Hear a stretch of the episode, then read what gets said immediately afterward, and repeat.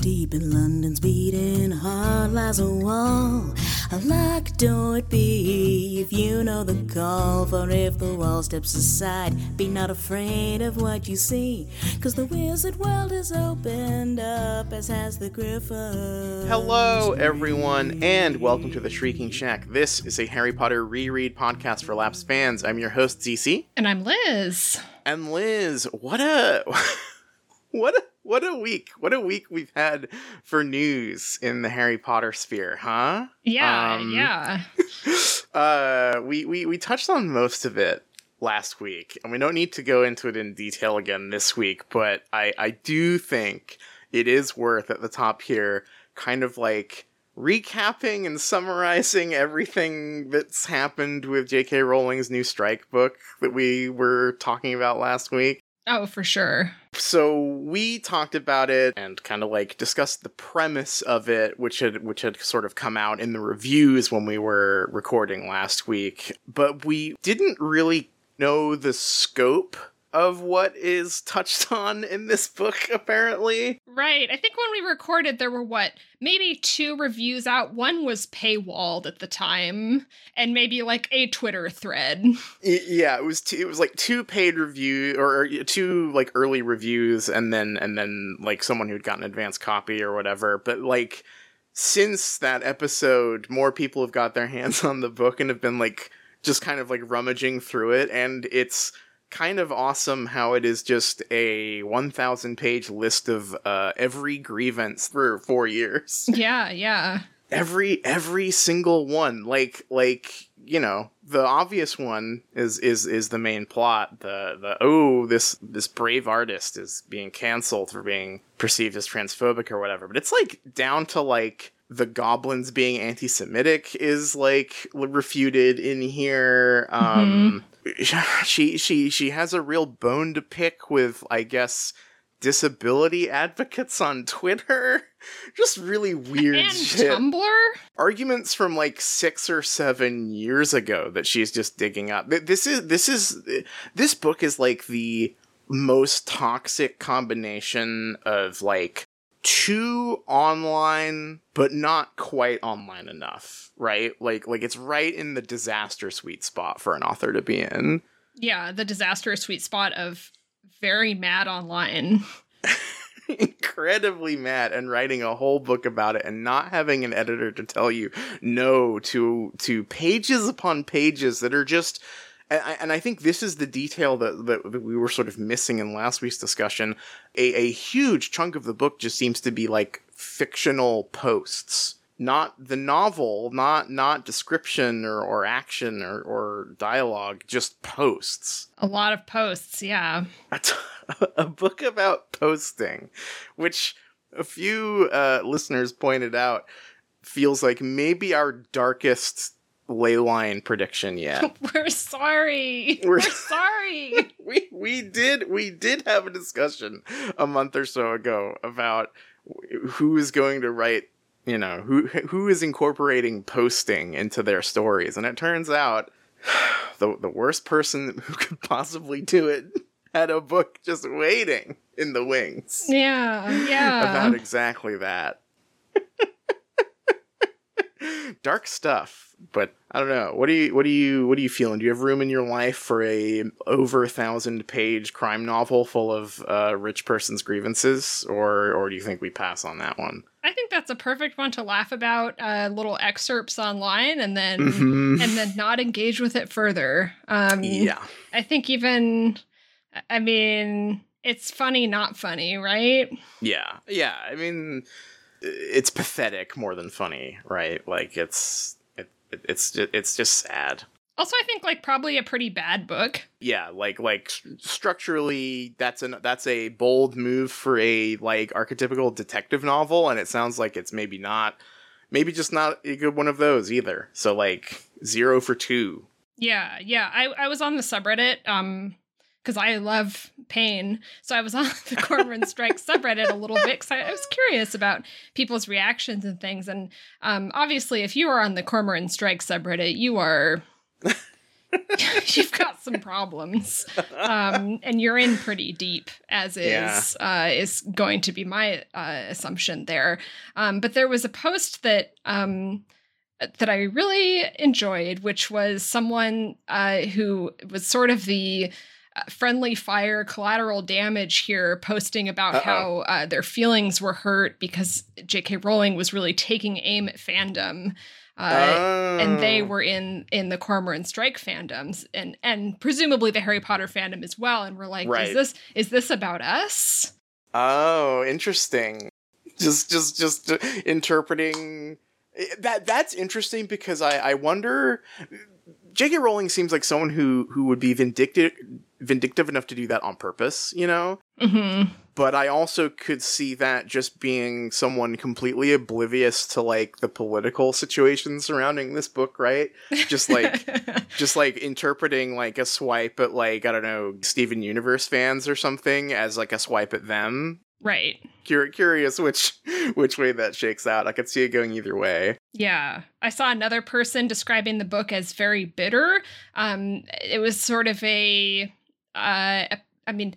Again, they are clearly Cormoran Strike fans to begin with, but mm-hmm. it sort of described the other books up till this as, like, cozy mysteries. And then they were like, but sure. this one is is bitter. And and they didn't go so far as to say that it was mean, but that was kind of the, that's what they were saying. Cozy mysteries, from what I know about Cormoran Strike even before this book, that seems like a stretch. I thought this was, like, super gritty, dark, nasty, like, C S I crime stuff that he was solving. Like, wasn't one of them, like, an author who was, like, describing ritual, like, disemboweling they were doing to someone or some shit? Like, I, that, that's not what I call, like, cozy. yeah, yeah, I'm, yeah, I'm not, I'm not quite so sure about that. So, uh, so if the if the folks who think that that's cozy are are seeing this one and going like, yeah, is this one a little bitter?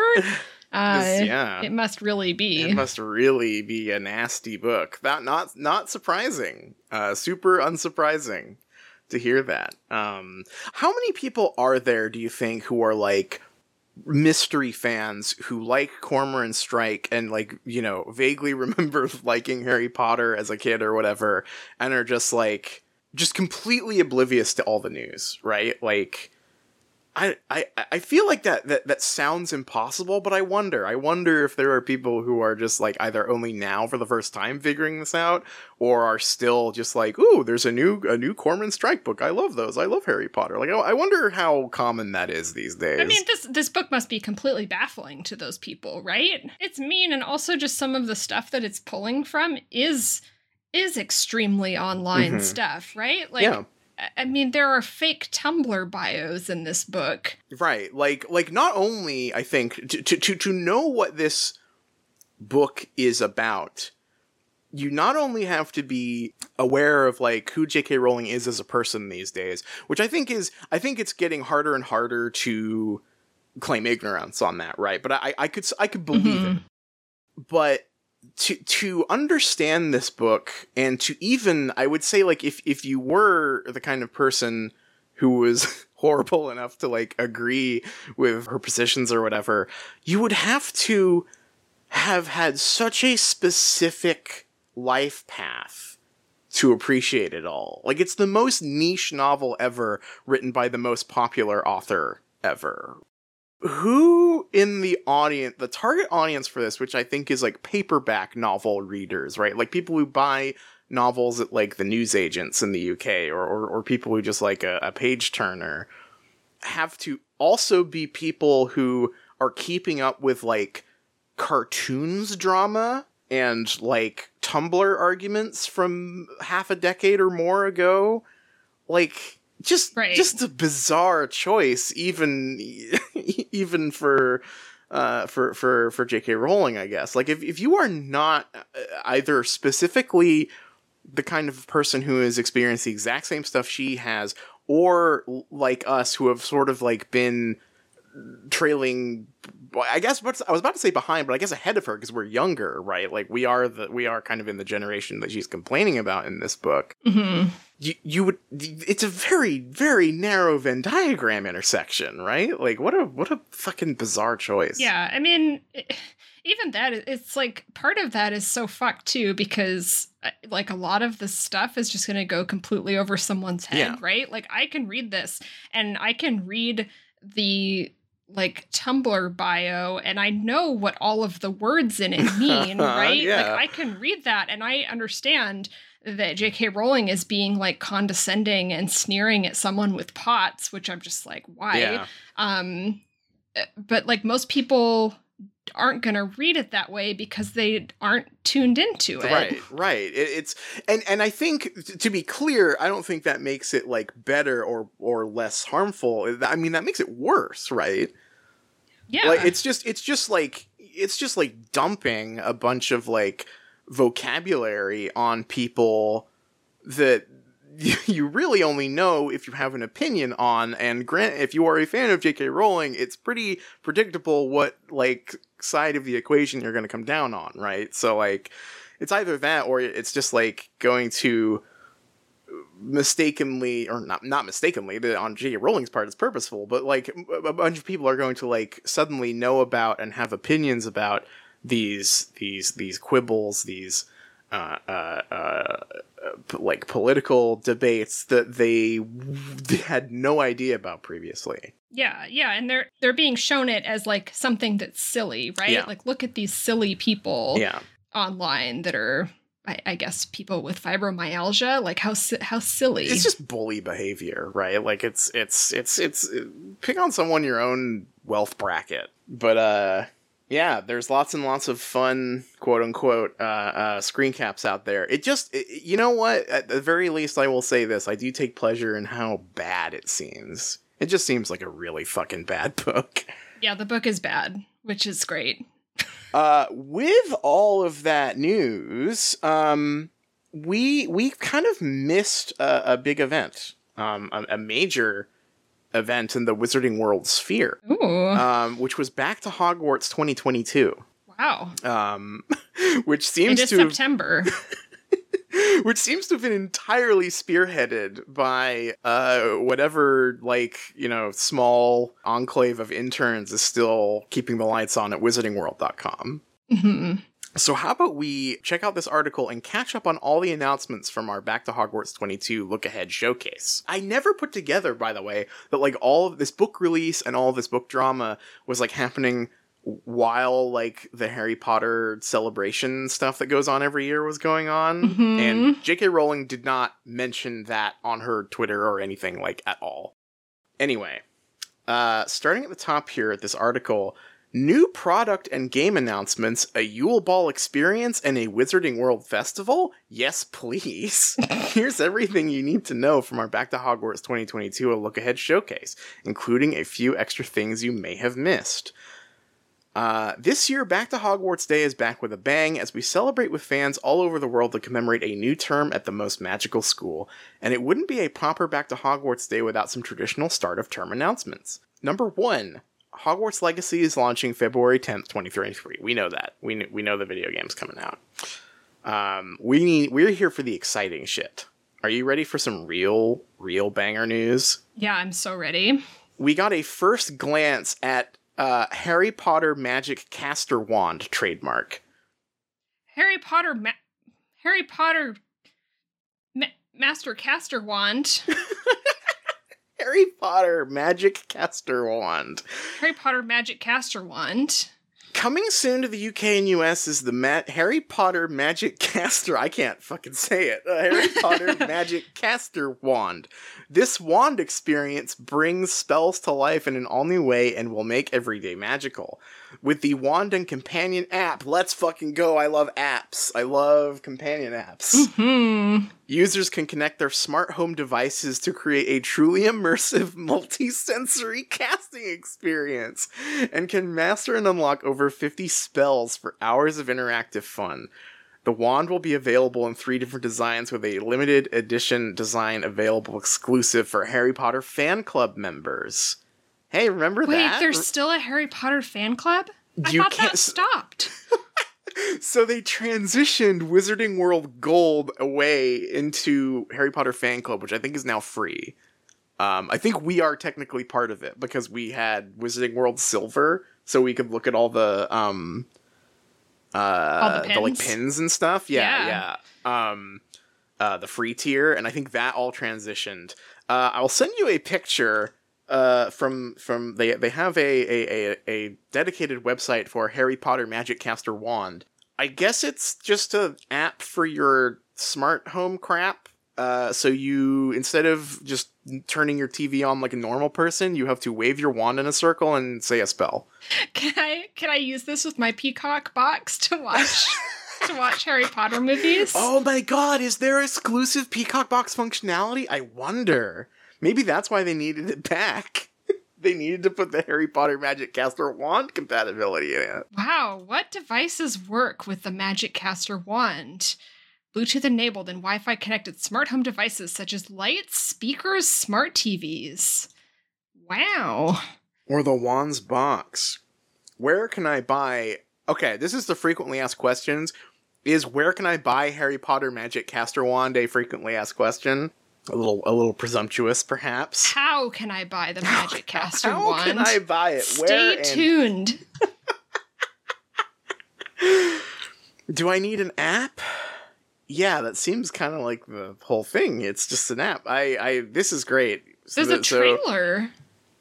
Oh fuck! There's a video. I there's didn't a see video. This. Oh, oh my God. God! With some examples. Okay, so they've got a wooden box. With L- gamer L E D wand. Holy shit. The wand lights up. They're connecting it to their, their Sonos. They turn the T V on with it. This...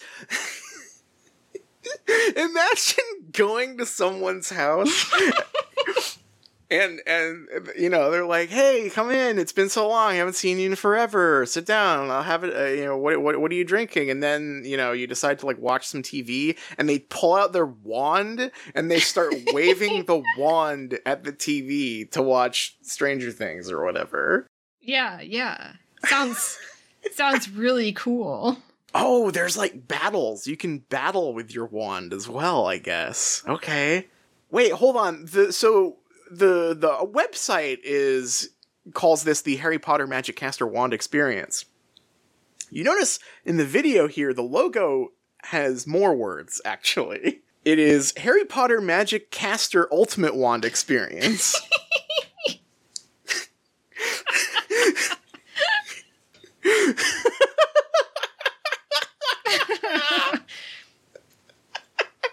Just go to Harry Potter Magic Caster Wand for the Harry Potter Magic Caster Ultimate Wand Experience. Ultimate Wand Experience. Oh my God! I'm I how how how could J K. Rowling take all the heat off of Magic Wand Experience? Uh. This is this is so crazy. Um. We do have one last piece of news that is not Harry Potter related, thankfully. Um, it is an it is a follow-up to the amazing discovery we made last week. Mm-hmm. At the end of last week's episode, of course, we stumbled into a, a beautiful new update from Stephanie Meyer, in which she dedicated uh, a song on the playlist for Midnight Sun. She added the B, uh, a B T S song, which she said captured Edward's, you know, inner thoughts perfectly. Mm-hmm. This week, Jungkook of B T S has a new photo project in which he is a vampire. No way. And I, I am wondering, is this, is this sort of like a an I C U type thing? Is this a gift back to Stephanie Meyer? Definitely not, but God, I hope so. What an incredible coincidence! So, so Jungkook, he uh, he released a new photo folio. The theme was vampires. This was confirmed by the South Korean superstar himself in a newly released video. If you watch the movies, the vampires who don't drink human blood have yellow eyes, but those who drink human blood have red. So, no, that's Twilight. It is. Wait, it really is. If you watch the movies, the vampires who don't drink human blood have yellow eyes, but those who drink human blood have red eyes, he said. So now I'm a vampire who drank blood, in a way, he added. Okay, but that is Twilight. Oh my God! If you watch vampire movies, their skin shines during the day because of the sun, he said. I try to portray that with glitters. Oh my God, it's real! It's real. It's this, real. This is... this...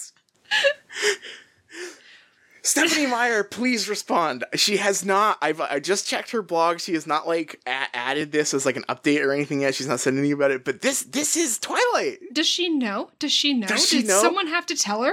We do. We need to like find a way to email Stephanie Meyer and tell her. What if she doesn't know? One of the guys from B T S totally saw her dedication. I'm or or or it's the craziest coincidence ever. He's just talking about the Twilight movies. Yeah, the vampire movies.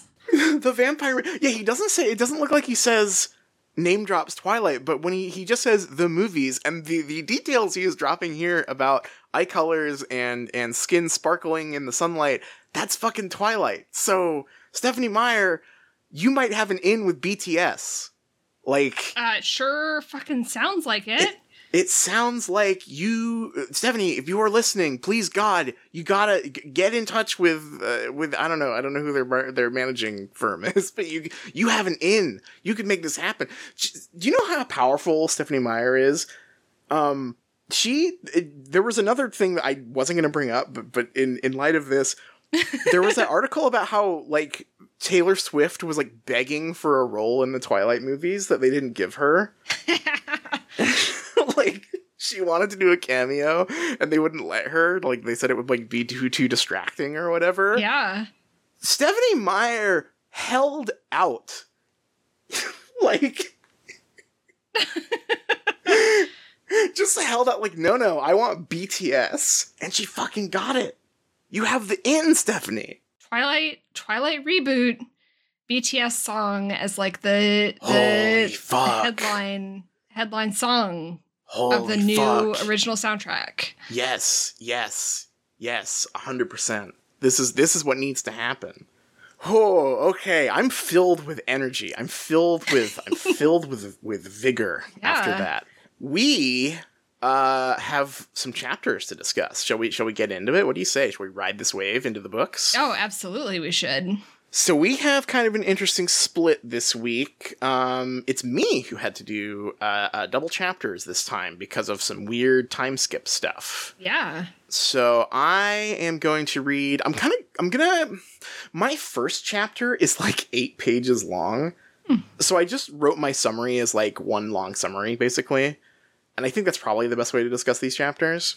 Perfect. So this is the chapters Phone Call and Impatience, but kind of rolled into one.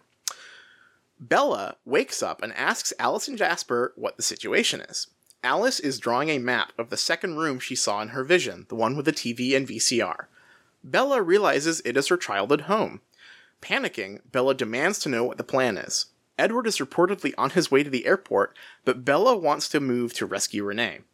Sensing her agitated state, Alice orders Jasper to try and force Bella to fall asleep. Frustrated, Bella goes back to her hotel suite room to vent, but she ultimately relents and worries that she is coming off as unappreciative to her vampire caretakers. When she emerges, Alice has just gotten off the phone with Edward, who has boarded a four-hour flight to Seattle. The phone rings again, and Alice passes it to Bella, as it sounds like her mother's voice. However, when Bella answers, she hears James on the other end of the line. James threatens Bella's mu- uh, James threatens Renee's life unless Bella does exactly what he says. Leave Alice and Jasper at the airport and come to him. Terrifo- terrified and without options, Bella agrees. She writes a letter to Edward explaining herself.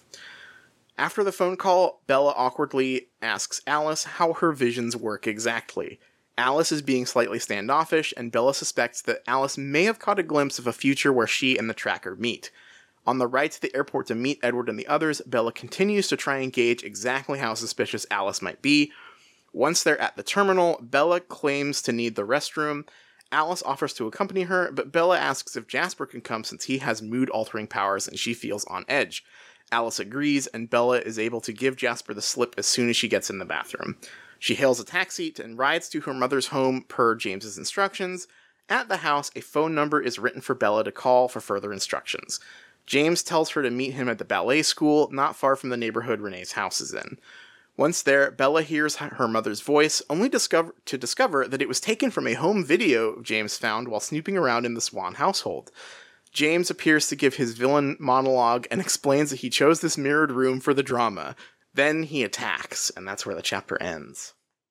Wow. action-packed. So action-packed. This one's a thrill ride. I gotta say, these last, th- these chapters and the ones last week, Stephanie Meyer does have, like, like, thriller writing potential, I think. Like, yeah, th- yeah. Th- this, this is really a really fun pair of chapters in that, like, it is so... Like, like bad guy, you answer the phone and it's not who you expect, and they have the person, and they and they're and you're, you they they give you the instructions, right? You've got to follow their their dark work instructions. Classic thriller stuff, right? Um, but it works here, and I think what holds it together is that this is the first time in this entire novel that um. the vampire's powers have, like, interacted with the stuff happening in the action plot in an interesting way. Mm-hmm. Um, because there there's some, like, clever character separation go- stuff going on here, and that, like, Edward is away, so we can't get any thought reading, and, and it would be difficult to read Bella's thoughts anyway. Um, Alice can see the future, but it's hazy, and... Bella has to, like, be cagey about what her plan is. And so there's, like, there's a fun, like, it, it's a very stock thriller plot, but, like, we're finally getting vampire stuff worked into it in a way that makes it a lot more fun. Um, it, it, I, I had a great time with this stuff, as as silly as it is, and we'll get into that. Yeah, yeah. It it, it is nice that it finally matters that they're vampires. Mm-hmm. Um, it, it sort of feels like there's two Stephanie Meyers, and, and one is an airport paperback novelist, um, yeah. just, just begging to burst free. And another is this person writing a novel, like a romance novel about their weird dream. Yeah. And, and I, I, I think that the best parts of this book, and especially this stuff, has felt like the proper, like, like those two impulses, like, marching in lockstep. Right. Mm-hmm. Um, because I think the we we've we've questioned for for chapters and chapters and chapters, like, what is the point of the vampire's powers? You know, yeah.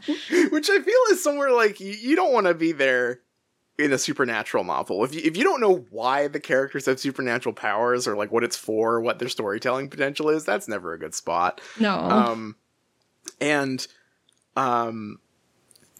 It's too bad that this is happening very, very late, but, like, th- this is finally a reason for these characters to have these very specific and um, almost exhaustively explained powers, you know? Like, we're finally getting a story set up where, like, I can see exactly what sort of drama all this stuff is setting up, and what the potentials are, and, like, um, clever, uh, uh, uh, like...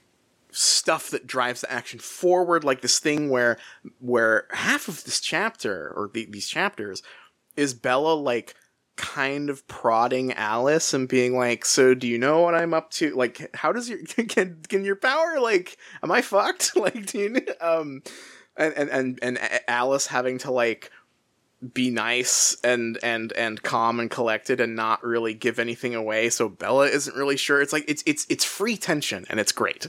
Yeah, I, I think it goes to show um, how much more interesting, like, powers become as soon as you start exploring their limitations.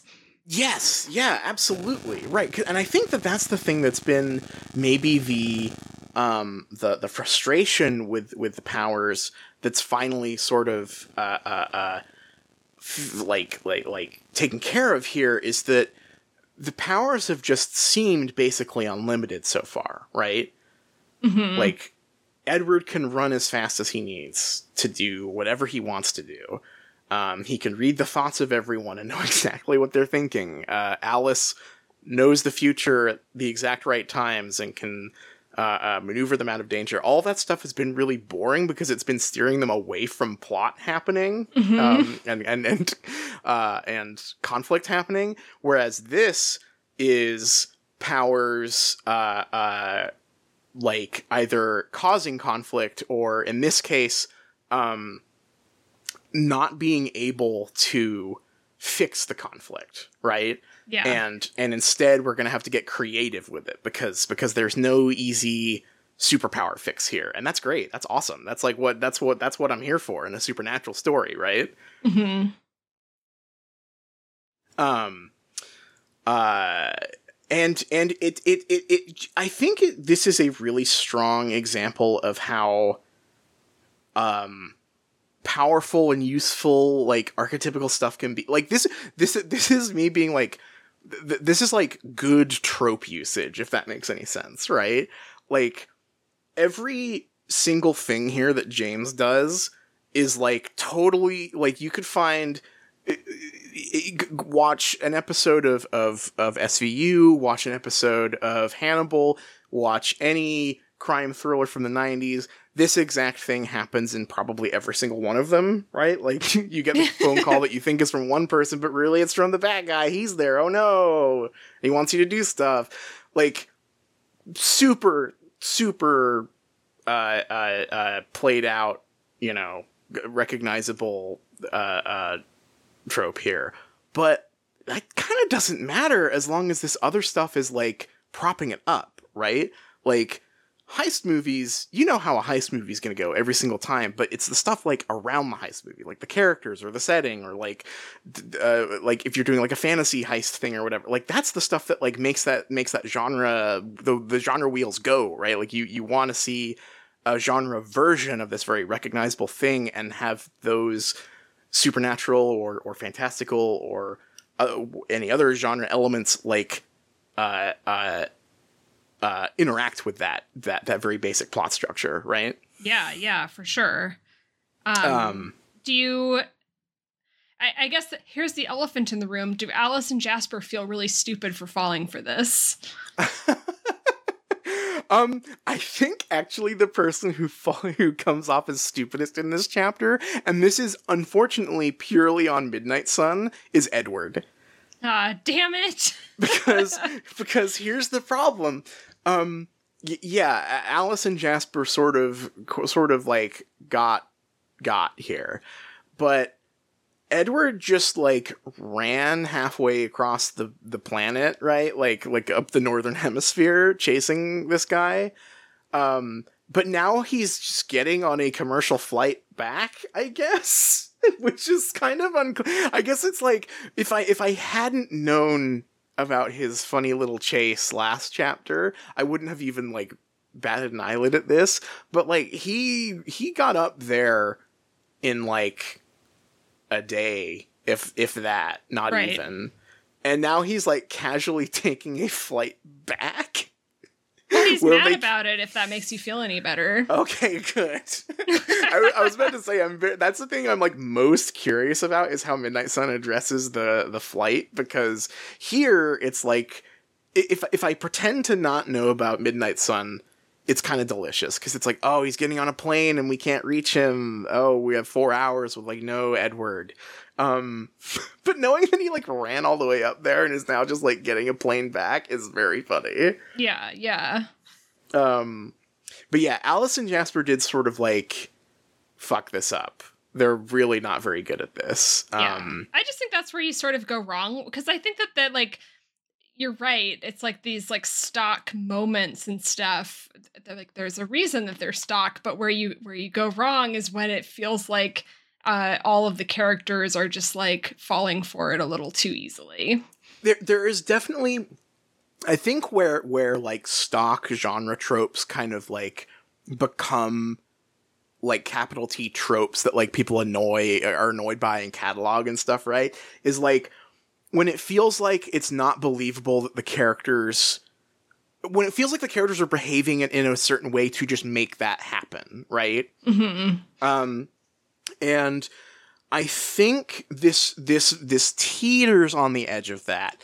Um, what what saves it, I think, is that there is this tension between Alice and Bella for the rest of the chapter, where you you aren't one hundred percent sure what Alice is thinking, but she's acting very weird, and it's like, if I if I can believe that Alice knows that she's fucked up, right?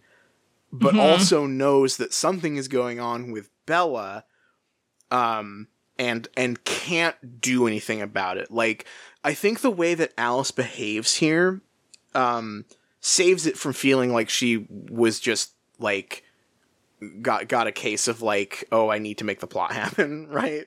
Um, in that, like, Alice could potentially fix this. She has future sight, right? Mm-hmm.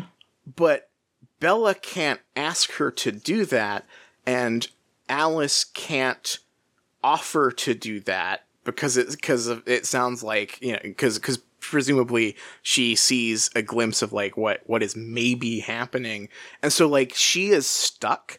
And Alice is doing a great job as a character, per, like portraying a character who has, like, lost, right? Like, um, this, like, weird, her, her weird behavior, her, like, um, her, like, kind of, like, habitual, like, like, like, like, uh, um, topic changing.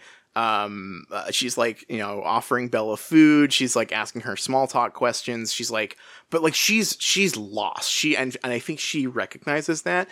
Jasper, on the other hand, I think has no excuse. If Jasper was, if Jasper was the main character who was, like, with Bella here, and there was no Alice to, like, sort of, like, carry this conflict forward, I think it would feel a little like, okay, well, you were just, like, temporarily stupid, so this to, to like let this happen, right? Because mm-hmm. he doesn't really do anything. Um, there's an interesting moment where Alice asks him to send Bella to sleep, basically, with with his power. That's a weird um, thing to do. That's a very weird thing to do, and and and another cool vampire power moment, right? Like like them actually making use of it uh, in in kind of a a weird, uncomfortable way, right? Um, But, like, he does not have much to say. He does not offer much in the way of, like, an opinion. I, I like, I, I guess, I guess his out is that, like, Alice can't say to him what's happened, so he just sort of has to, like, obliviously keep moving forward with this with this original plan. Um, I think the the part that does stick out as as Alice being, like, too stupid for no reason is when she lets Bella go to the bathroom. Yeah, I guess that's the, the thing that I was uh that sticks out like a sore thumb, I think, because yeah, because that's the thing with, like, these these stock moments is that you sort of have to outsmart them a little bit mm-hmm. to keep them feeling fresh, and that that's like the, the hinge right there where I'm like, oh, you yeah. didn't really outsmart this uh, yeah this stock situation. Right, like the, the Bella's excuse is, I think, fun. You know, she's like, oh, I'm just, oh, I'm so nervous. Can it be Jasper? But then Alice should have said, we'll both go, right? Like, there is really no reason for it to just be, just mm-hmm. be Jasper. Mm-hmm. Um, so that, that, I, that does feel like a stretch. Um, uh, I, I would be curious to know how Midnight Sun addresses that, if it does at all, right? When Edward shows up and talks to Alice.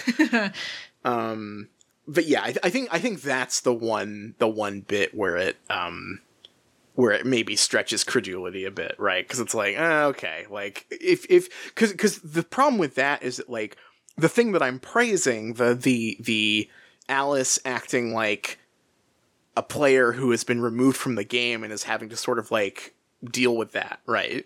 Mm-hmm. That conflict with Bella is awesome.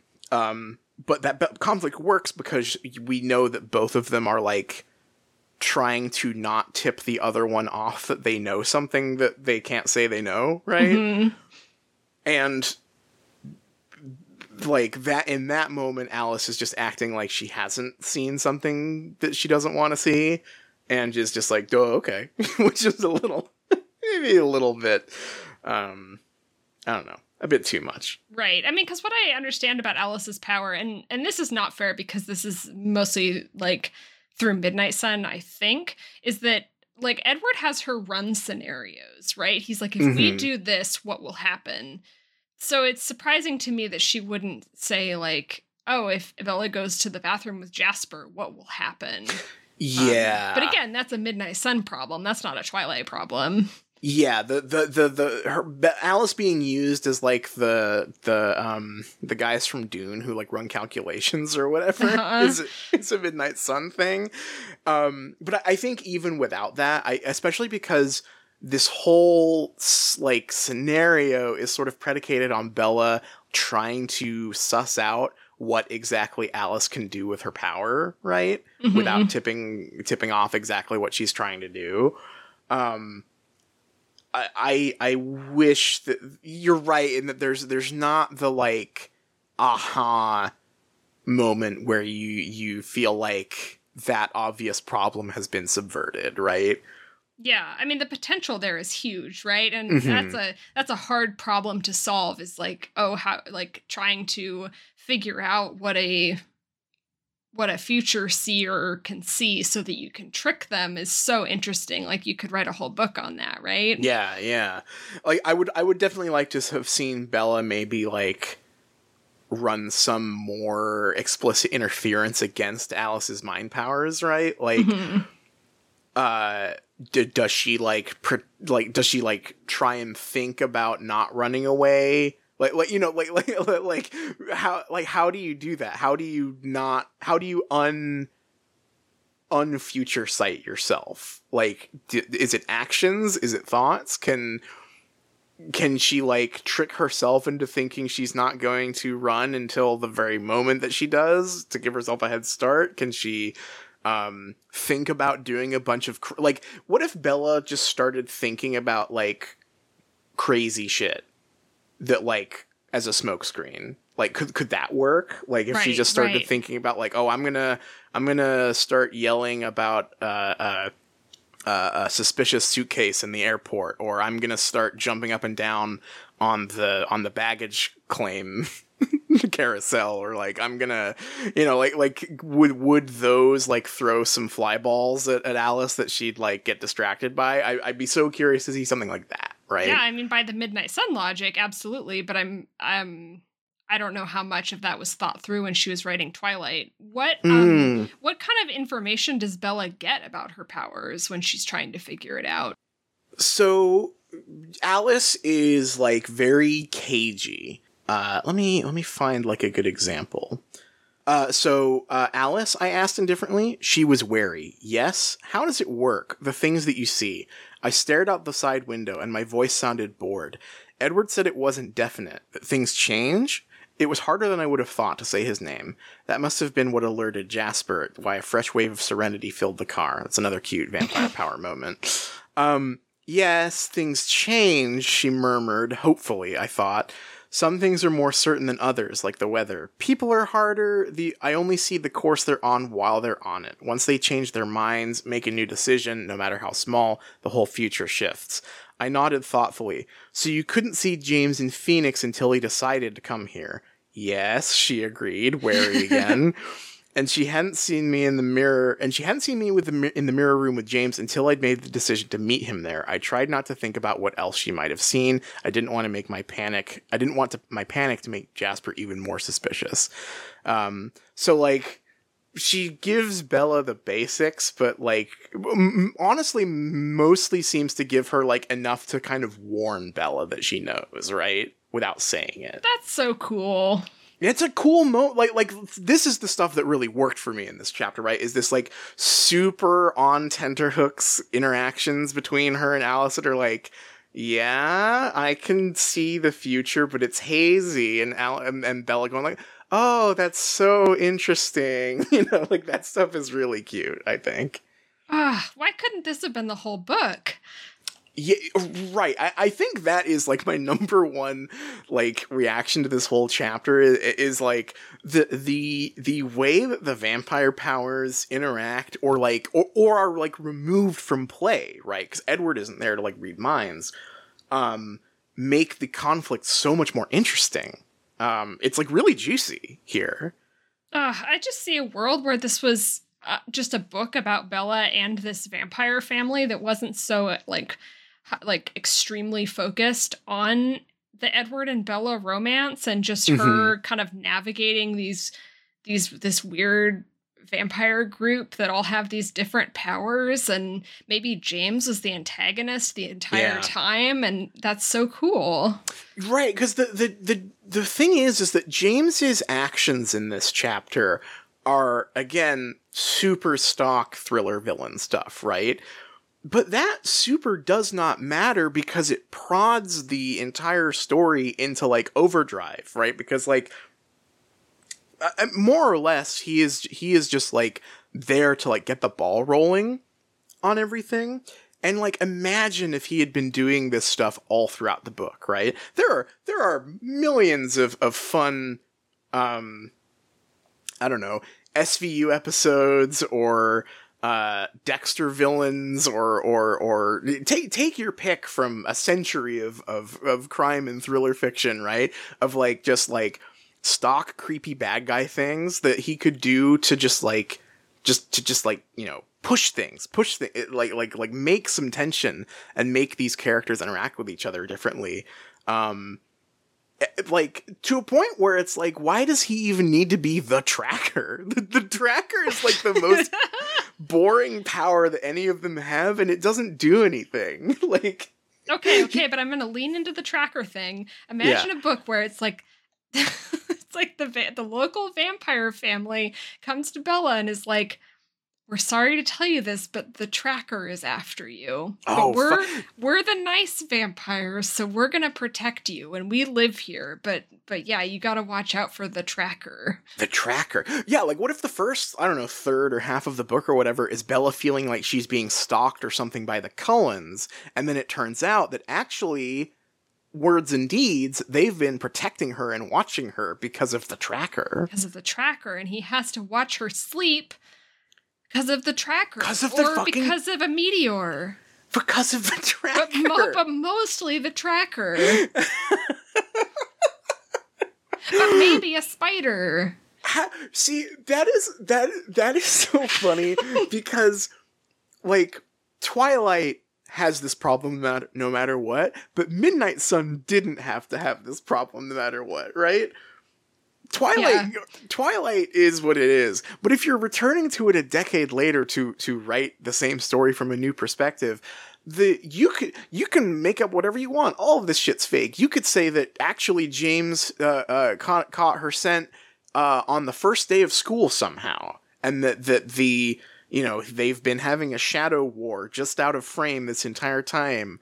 That would be fine. You know, it'd be goofy, but, like, it would cr- create a reason for Midnight Sun to exist and, like, have its own drama, right? Like, yeah, yeah. I mean, that's, like, one of those things that, like, has this, like, very high potential of making fans mad or being the, like, coolest shit in the world. Like, the coolest reveal that, like, no, they actually weren't just showing up to play baseball. There was, like, this secret thing going on that you didn't yeah. know about the whole time. That's cool. Like, that was fuck. all just for show, right? Like, oh, there was actually this cool vampire war happening in the background between all these people. Right. And then they finally showed their faces at the baseball game to, like, say, it's fucking on, guys. Like, yeah.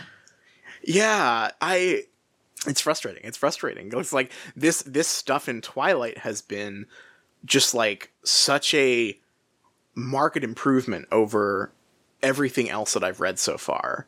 And it's all because of, like, the the bare minimum tension and conflict. And and I, I am not someone who believes that, like, you know, I, I've read Robert McKee's story. I think that it's a great, great book for, like, everyone to read at some point if they're interested in writing. But, like, you don't have to do that. You can do whatever the fuck you want. Writing's fake. You can create tension doing anything you want. You can create conflict. You don't even need conflict.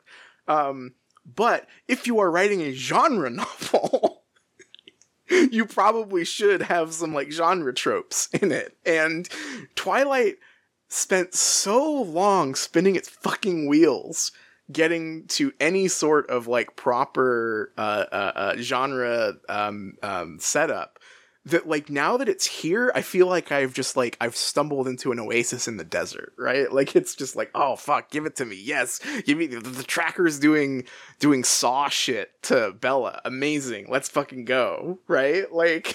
Yeah, this is oh. why I have my copy of Robert McKee's story right next to my co- my hardback copy of the illustrated Da Vinci Code. That illustrated Da Vinci Code is so fucking cool. Yeah. Oh my god. Yeah, I know. Oh my god. But yeah, no, it's it's like it it it it's um it's just nice to see the wheels turning. Um and and you know, it's it's it's it's it's silly, it's it's it's very basic. It's James could be any character actor appearing in an episode of of uh, any detective show you've seen to like be be the monster of the week or whatever, but that's enough to to suddenly make all of these vampire powers and and and characters who have been doing nothing for ninety percent of the novel. By the way, I'm not exaggerating there. I am, according to Kindle, I am ninety percent through this novel. As of these chapters. So I that is not an exaggeration. There's been nothing fucking happening for ninety percent of the book. Um and and and the it turns out that the the the like the toy box that Stephanie Meyer has created with these characters is actually quite good at like interacting with this stuff, right? Mm-hmm. Which makes this stuff all the more frustrating because I'm like, this was all there. You you did not need to set it up quite so rigidly. I was making fun of the powers and how silly they were and how unvampire-y they were for chapters and chapters and chapters because I was never being shown what they could be used for. Now that I'm seeing what they could be used for in even the most boilerplate thriller scenario, I'm like, fuck yes, right? Like, it's exciting now. Um... I don't know. Conflicted feelings, I guess, overall. Right, because at the at the end of the day, it feels disappointing, right? We'll we'll get to my chapter, but uh, you know, it's nothing to nothing to write home about. But all of a sudden, I'm into this stuff, and I'm like, wow, this is so competent. Right? Yeah, yeah. And like, I, I like I, I, I don't mean that. Like, I'm not, I, I don't mean that to be, like, like dismissive and condescending. I'm, like, if anything, I'm, like, more reacting to, like, the, the dismissiveness and condescension I've heard about this book and Stephanie Meyer for a decade plus, right? Where it's, like, everyone makes fun of, like, oh, what a bad writer she is, right? And I'm, like, not really. the, I think the worst thing that I could say about her writing after getting this far is that I don't know whether it's lack of confidence. I don't know whether it's lack of having a good editor working on it with her. I there, there's a million reasons that these things just never came together, but it's like someone needs to tell her to put the peanut butter and the chocolate together. Yes. Right? Yes. one hundred percent. Just get, just fucking get the vampire powers and get the, the, the airport paperback thriller and just put them together and do it as soon as possible because it works really well. Right, right. And as soon as possible is not ninety percent of the way through the book, unfortunately. ninety percent of the way through the book. Um, it's, yeah, it's, it's, it's, it's so close. It's so close to greatness here, I feel. Um... Uh, and, uh, and, and, and I, I, I just, I, I wish, I, I think the thing that is, is b- beyond Alice, you know, being maybe too easily tricked. I think that the, the, the, the weakness here in, in James's, uh, Hannibal plan, um, is that, you know, I, I love him using the V C R to, to get, Uh, uh, uh, Renee's voice over the phone. I love him. I love him picking the uh, ballet studio for his words, the drama, right? Like, wait, he really says that? Uh, let me find his exact his exact quote. And and this is the thing that I I, I wish we had gotten some more James because of. Um, yeah. Uh, so he, he, like, throws her into the mirror, right? So, so, uh, he was in front of me in a flash. I didn't see if he used his hand or his foot. It was too fast. A crushing blow struck my chest. I felt myself flying backwards and then head, heard the crunch as my head bashed into the mirror. The glass buckled, some of the pieces shattering and splintering on the floor beside me. I was too stunned to feel the pain. I couldn't breathe yet. He walked towards me slowly. "That's a nice effect," he said, examining the mess of glass, his voice friendly again. I thought this room would be visually dramatic for my little film. That's why I picked this place to meet you. It's perfect, isn't it?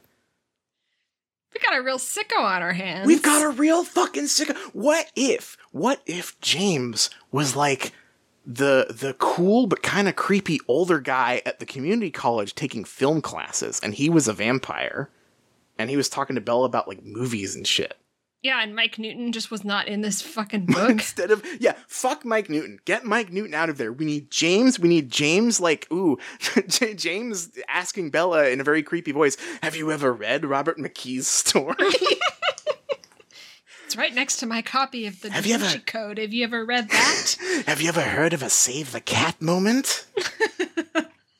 um, yeah, I, I, I would, I would...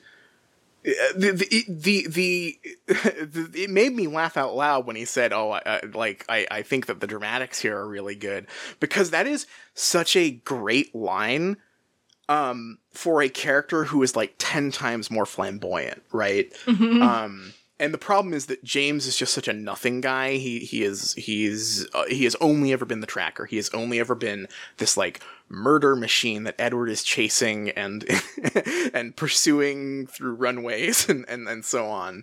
Um, and I wish that we had spent a little time with him. Maybe, maybe not even it didn't. It doesn't need to be like a bait and switch or a twist that he's evil or whatever. But I would love to hear him have a bit more personality. So when this this moment comes together, it's like, yes, absolutely. Of course he picked this because it's fucking dramatic, because that's the kind of messy bitch James is, right? Um, and there's not quite enough there for that to really pay off, right? Like, I can imagine it, but it's not there in the text. No, because he just showed up. He just fucking showed up. The tracker is here. The tracker is here. The, the other thing, too, that is interesting about James is that all of his physical descriptions are about how he is very unassuming. Um, he's not fashionable. He's, he's just, Bella describes him as just like completely average guy that she wouldn't notice if it weren't for the situation she was in. Right. Mm-hmm. And I think that there's room there for a very fun contrast with like, if you're, if you're writing this, this, this thriller and you're playing with like very basic genre tropes and stuff, I feel like there's a really fun opportunity there to like, in the first half, first, first third, first act, however, however you want to pace it, um, to have it sort of be like, oh, Edward is like too pretty and weird, and James is like the nice, approachable guy, right? Right, right. Because that that is how you always think about it. But, but you know, that that's just like classic uh, uh, uh, uh, character setup stuff. But then actually, you sort of, because it's a vampire novel, you can like pull the rug out and be like, no, actually, in this case, the the super handsome, perfect guy is a good guy because he's a fucking vampire, and mm-hmm. vampires aren't normally the good guys, and so this guy, er, ergo, this guy is also not normally the good guy, and then and then the like, the the nice, approachable, soft guy, he's the he's the uh, he's the villain. And by the way, I'm not even describing like a crazy subversion of expectations. That's just like not that that's that's stock thriller thing number two, right? As opposed yes. to stock thriller yes. thing number one. Yeah, it's just it's just this this these chapters are just fun. Like like like more than anything else, for for for whatever problems they have with believability, or like like like maybe maybe Alice is too, is too dumb, maybe maybe the setup is like too ridiculous. It's like for for as much as that, at the very least, this is a fun story now, which is like Just it, it's enough to get me excited, which is which is just so refreshing after chapter after chapter of like, this is like almost good, or it would be good if they did this, right? Mm-hmm. I do want to ask you about Alice a little bit, just to um kind of build on our conversation last week. I'm curious yeah. if um a, a lot of the tension uh, between Bella and Alice is still sort of coming from Alice feeling very inhuman and disconnected. Um, now that you mention it, that is a really good, uh, uh, uh question, because I, I, I, kind of have to like recalibrate my, my take on her last week, I think, mm-hmm. in wake of this chapter, because last week I was taken with like how, um, slightly off she felt, right? In, in mm-hmm. trying to help Bella. Mm-hmm. Um, and this this chapter is sort of an interesting comparison to make, because in this chapter, textually, she is uncomfortable and and standoffish and awkward, but trying to hide it, right? Uh-huh. And so I guess I I, I guess that can only um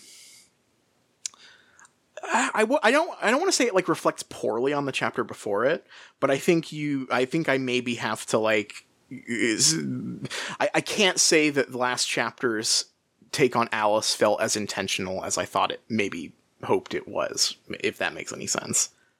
That's kind of a bummer. Yeah. Like, like I, I, I think that it's still, like, like that, that is such a minor nitpick, because, like, ultimately I still had a lot of fun reading last chapter, and I think that I had a good time interpreting her that way, or, like, musing about her that way, right? But seeing a chapter where it is much more, like, part of the plot that she is behaving the way that I sort of projected onto her, and I'm like, like, wondered if she was meant to be read as last week, it's maybe a little bit like, okay, no, that's just not, that that maybe is just a happy accident, right? Which is still fine, but it's not, it's it's not as, like, meticulously laid out as I maybe hoped it was, if that makes any sense. Yeah, yeah, it does. I mean, I was sort of uh, dubious about it being intentional in the first place, but it's still, like, it, that part doesn't matter, right? It seemed like a really cool effect. Um, yeah.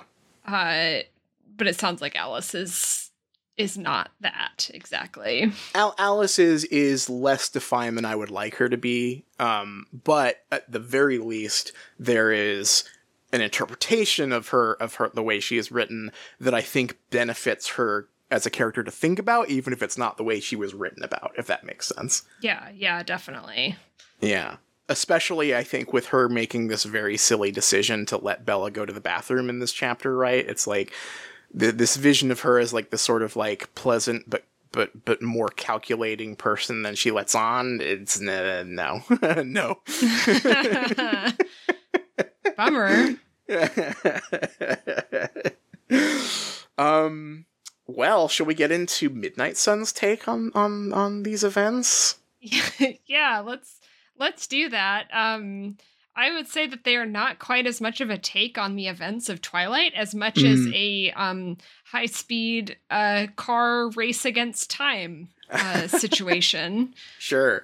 Um, Edward, uh, Carlisle, and Jasper, and Emmett uh, arrive, or rather... Edward, Carlisle, and Emmett arrive uh, via commercial plane in Phoenix um, to meet up with uh, Jasper and Alice. Edward is super impatient, um, and, and for good reason, because as soon as he gets in range of reading Alice's mind, he knows something has gone horribly wrong, um, and he is seeing kind of flashes of the future where there is so much blood and, and something terrible has happened in a snippet of a conversation um like between Jasper and Alice where, where Bella has died. Um, Alice passes him a note once they're in like physical proximity.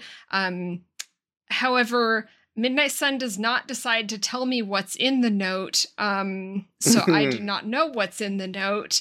Um, but I guess I can get the gist of it that, that Bella has gotten away from them somehow and is imminently in the future going to be around James at some point somehow.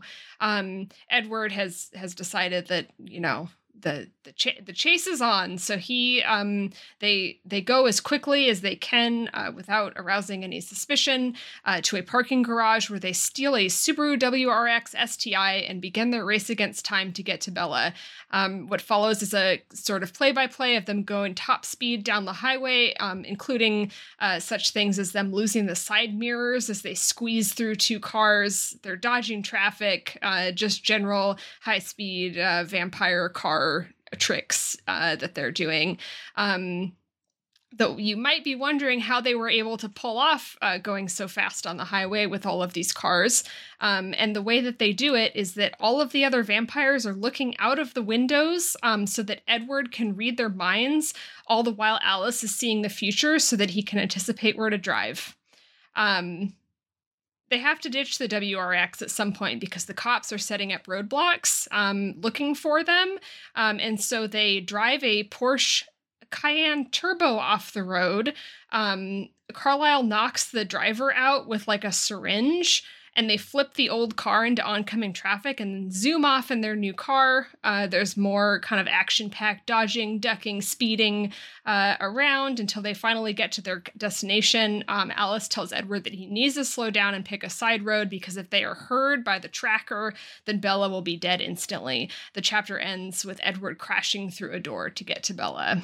Ah, okay. So you got the Matrix Highway Chase. I, uh, did, I did get the Matrix Highway Chase. The um, Matrix two, in fact. Uh, real quick, would you like the contents of Bella's letter? Yes, please. Yeah, let me find that for you. Uh, Edward, I love you. I am so sorry. He has my mom and I have to try. I know it may not work. I am so very, very sorry. Don't be angry with Alice and Jasper. If I get away from them, it will be a miracle. Tell them thank you for me. Alice especially, please. And please, please don't come after him. That's what he wants, I think. I can't bear it if anyone has to be hurt because of me, especially you. Please, this is the only thing I ask of you for me. I love you. Forgive me, Bella. Yeah, see, all I got was Bella's handwriting, an explanation, a hostage, an apology, a plea. He passed the note to me. I crumpled it in my hand, shoved it into my pocket. Her mother, I growled softly. So that's all I got. I, I do not remember Twilight that well. Yeah. I think this yeah. was a huge mistake. This is a huge punt to have Edward get a letter and not really even... I mean, I guess you get his reaction, right? He's very upset, but I'm like, surely you'd want to tell me what the letter is and his reaction to it, right? If if this book is meant to be from Edward's perspective, uh, and like the events of Twilight, this is like a pivotal moment in the story for Bella writing that letter, uh-huh. like deciding to like betray Alice and Jasper because she has no other options, right? Yeah. And for Edward to read that, like, every word of that letter should be hitting him like a hammer, right? Like, if if there's anything that I want Edward's, like, long-form opinion on, it's that letter.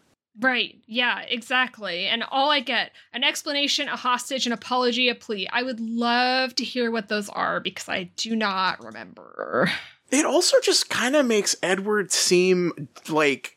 a little disinterested in Bella.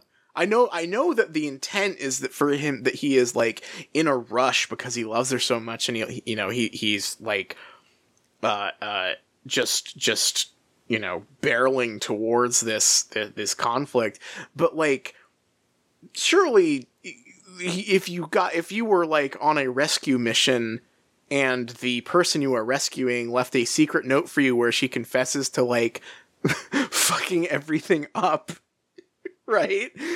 And and and her her like very tough decision to do that and explaining it, like that I think deserves some like first person thought processing. That's so weird that it's just skimmed over like that. I guess to like keep the flow of the action going, but like it was Stephanie I mean, Meyer's I mean, choice to make this a car chase. They're fast walking in an airport. Like, oh, okay. So this wasn't even in the car. Okay. No. So, so they have time. Yeah. Yeah. Yeah, definitely. They're they're fast walking in the airport. So I think it's okay to take a little break from the action. I will say, like, the fact that he had to get on a plane to get back feels so arbitrary. Is it explained, like, why they decide to do that? Like, did he finally get tired? Do vampires get tired if they run? No, they don't get day? tired, I don't think. Um, at least it doesn't say that they do. Um, I believe in the last chapter, it just is literally faster. Okay. Because, because when James got on the little, like... prop plane or whatever, yeah. It was like, oh, he's still he's like we uh, we only go one hundred miles per hour when we run, and that plane goes one hundred twenty, right?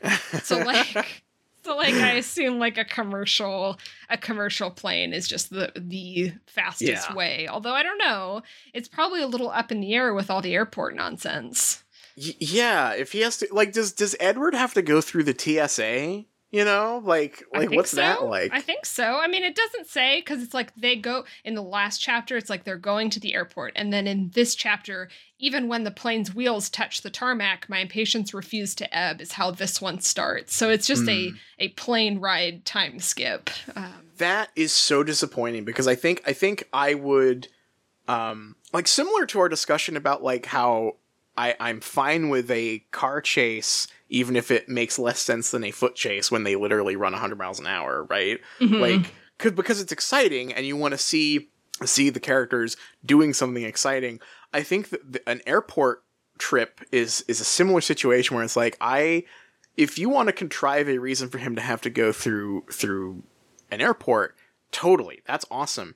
I want to know what is what is Edward's passport situation. What is Edward? Because he's flying from Canada, right? So, like, I want to know his passport situation. I want to know what it's like going through T S A when you're a vampire. I want maybe a little bit of comedy about, haha, oh, airports, it's, it takes so long. I'm waiting in line, and, and I have this horrible mission I, I'm supposed to be on. We should have just, run. you know, like, there are so many opportunities for, like, great little world-building moments and great little character moments that I would expect.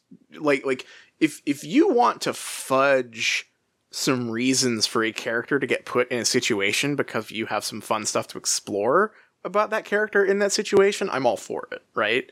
Mm-hmm. Like, like every time in Star Trek when uh, they beam down to a planet, but oops, there's a storm and they can't beam back up. Uh-oh, what are they going to do? And it's like, well, okay, this has been done a million times, but like, maybe, you know, okay, what are you, what are you doing? Why, why have you stranded them here? I want to see Edward in the airport like that. Right. Um, what, what's that like for him? And, and, and Emmett and, uh, Carlisle, who are like their own brand of like weird guy, right? Like, I want, I want to see these guys off their game. Yeah, well, I, um, other than um, that, my one thing, I guess, is that they have to cover up because it's so sunny, mm-hmm. right? So on the plane, they're all, like, in, like, hoodies and, like, crouched over to try to hide their, like, shiny skin or whatever. That's fun. And it says that Emmett is in a hoodie that's, like, that he's bulging out of because it's, like, two or three sizes too small for him. See, like, that's fun. Like, like, the the... The appeal of, like, the perfect badass character a lot of the time is seeing them when they're not that, right? Mm-hmm. Like, like, like Edward... The, the best part of the James Bond movie it when it, is when it looks like he's almost lost, right? Right. Like, like when he when he, when he finally, like, rubber meets the road and he has to, like, think on his feet. Um, similarly here, like, these guys have been the most perfect gentleman badasses for this entire novel for, like, no reason. No one's ever suspected them. They have the perfect life in Forks.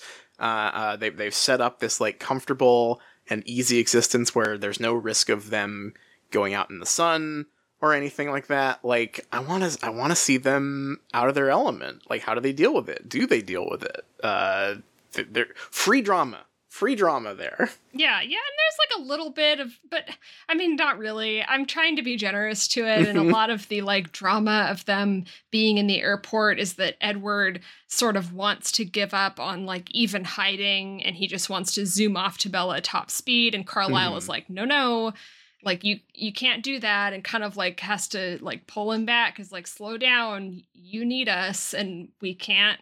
can't give ourselves away at some yeah. point. Like he walks a little too fast as they're like getting off of the plane, and Emmett has to like cover for him to be like to and says like, oh, you left your phone here or something, to try to like throw off the uh the, the airport worker or whatever. Okay. So there's like a there's a little bit of that. See, I want I want I want I need like vampire hitman mission, right? Like like I want to see like a little kid go like, "Mom, that kid's that guy's that guy's skin is sparkly," and them having to like run away, right? Like, yeah, yeah. It, there's definitely not enough of that. Um, yeah, and it's all just kind of uh, the backdrop is like Edward being very irritating about just wanting to like go super fast, but I don't think mm-hmm. it does a great job of making like a sense of urgency um, yeah. because he's. Uh, I think the issue is that his urgency is such. That he is so eager to be with Bella because of their deep and uh, beautiful love that once the crisis happens, he's already so desperate to see her that nothing feels like it escalates. Like he's he's already freaked out, so mm-hmm. the new thing to freak him out just doesn't feel very impactful. Yeah, yeah. So d- just just zooming out here, this goes from they get off the plane, they walk through the airport, they get a car, and then it's chase time, right? Am I missing anything oh, in between no, there? That's the whole that's the whole thing. Okay, good. Because there was a part of your summary that, that stuck out to me that I'm very intrigued by. Yeah. You listed a very specific car make and model. I did, I did. Um there's a lot of that. Okay. Walk walk me through the car details. Yeah, so um, they're in a parking garage, right? So Edward has his like choice of cars that he's trying to figure out what to get. Um, and, and they're, you know, gonna steal a car. Um, there wasn't time to find the perfect option. Most of the cars here were bulky S U Vs or practical sedans, but there were a few options a little faster than the others. I was hesitating but, but between the new Ford Mustang and a Nissan three fifty Z. Um, Ooh. Those won't work, though, um, oh. until an unexpected scent caught my attention. As soon as I smelled the nitrous, Alice saw what I was looking for. Oh, shit. I darted to the far end of the garage, right up to the edge of the intruding sunlight, where someone had parked their souped-up W R X S T I far away from the elevators. The paint job was hideous, violently orange bubbles the size of my head rising from what appeared to be deep purple lava. Ooh. I'd never seen a car so conspicuous in a hundred years. Wow, okay. This is the cool car chapter. This is the cool car chapter. I, I love that he's so... He's like window shopping for cool cars. I love that he name drops a three fifty Z, which I guess in two thousand four, when this is set... I guess that that is that's like the Need for Speed Underground two car that's on like every, every video game cover and stuff. So I yeah, guess that see, fits. This is this is nonsense to me. This is one hundred percent like the way that this reads to me, and and I at first I was like, this is really silly and I wish that this wasn't all in here. But then I went like complete one eighty on it because I realized it has the exact same effect of me reading like a Star Wars novel. Because I'm like, these are all just, it's just like nonsense words, but it's all very exciting. Right. Like, oh, yeah, they're going to get the nitrous one. It smells like nitrous. Yeah, pick that one. It's got orange bubbles on the side. Absolutely. Um, like, like if you were reading a Star Wars novel and they started like name dropping like types of X-Wing or something, that, that like that, would that work for you? Right. Yes, like, yes, you have, exactly. Yeah, it's like, you oh, have that knowledge, right? Oh, yeah. you can't fly. You can't fly the W R X S T I. that that that X-Wing is way too fast for you. The Y-Wing is the workhorse of the Rebel fleet. Right. um. Yeah. No. Okay. So the thing that I think sticks out about this is that, like, I I I do. I do appreciate that kind of thing, um, or or rather, like, I appreciate when authors get on their bullshit, right? Like, uh, when when authors know too much about a topic and can't wait to tell you every little detail about why it's important, that mm-hmm. that's always fun.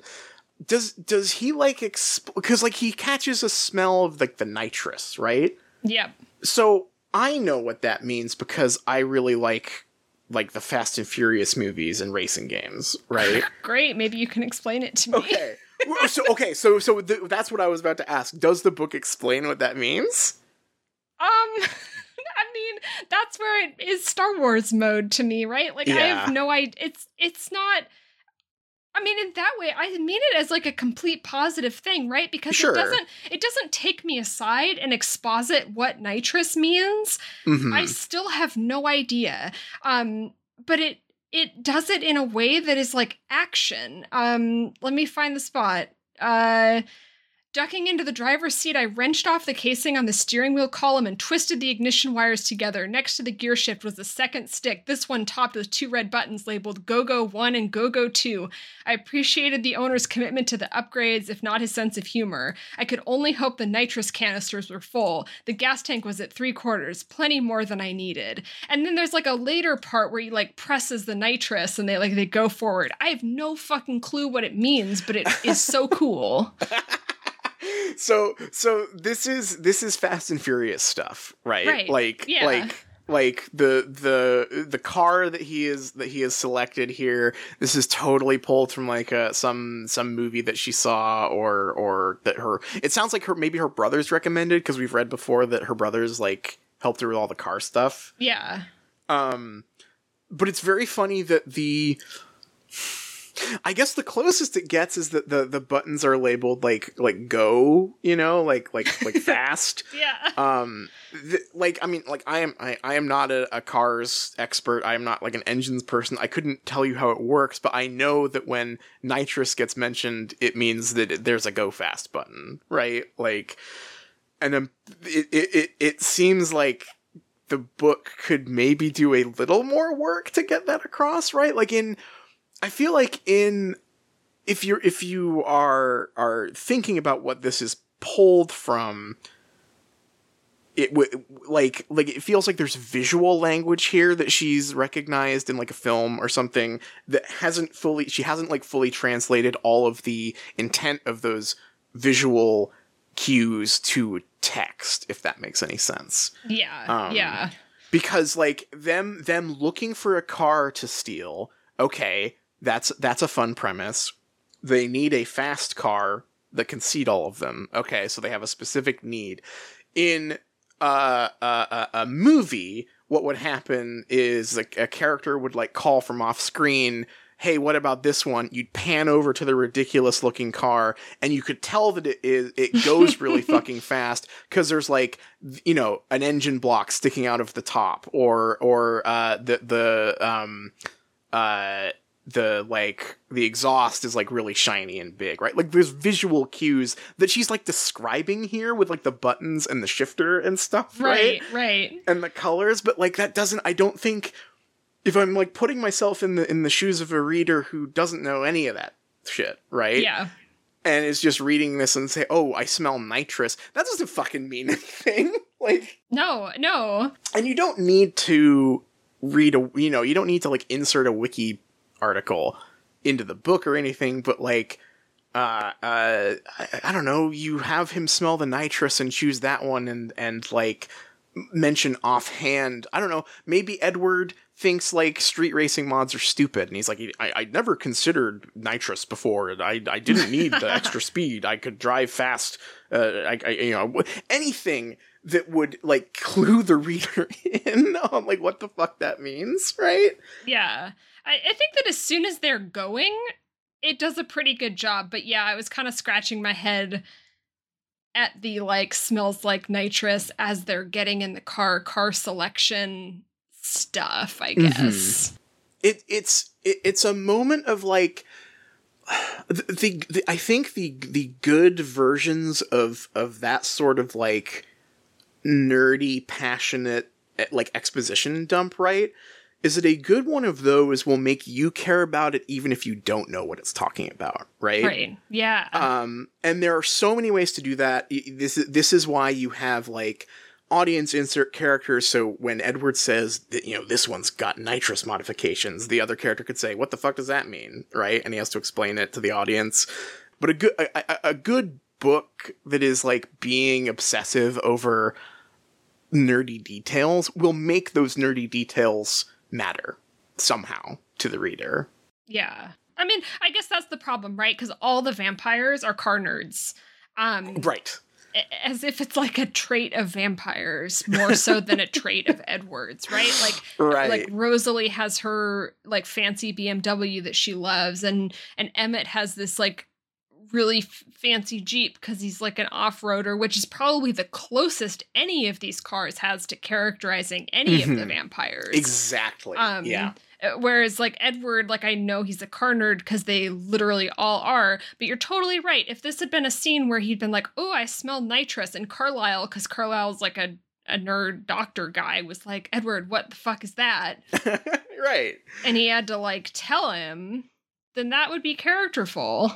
The Cullen family is interesting because they all, aside from Rosalie, who it turns out the response this book has to like her creating conflict is just removing her from the story for ninety percent of the the book, right? Mm-hmm. Is that all of them are on the same wavelength about practically everything. And yeah. just once, I would like to see, like, Edward get excited about a car having N O S, and but his, his dad's a his dad's a pastor, right?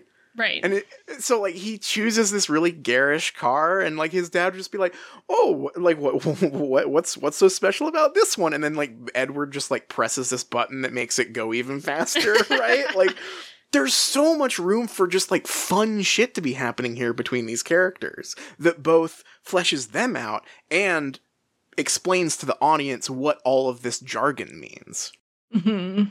And as it stands, it's just like there's jargon and everyone understands it and you are expected to know it as well. Right, right. I mean, that, yeah. I mean, before they get in the car, I mean, like, obviously I can context clues that the N O S makes them go fast, right? Mm-hmm. But but not until they do it. Th- him saying that it smells like nitrous, I'm like, is that a good thing? Is that a bad thing? I don't know. Um, it's funny, yeah. though. It's It's a... It's such a Stephanie Meyer chapter. I love authors going off on their bullshit, right? It's just that it needs to...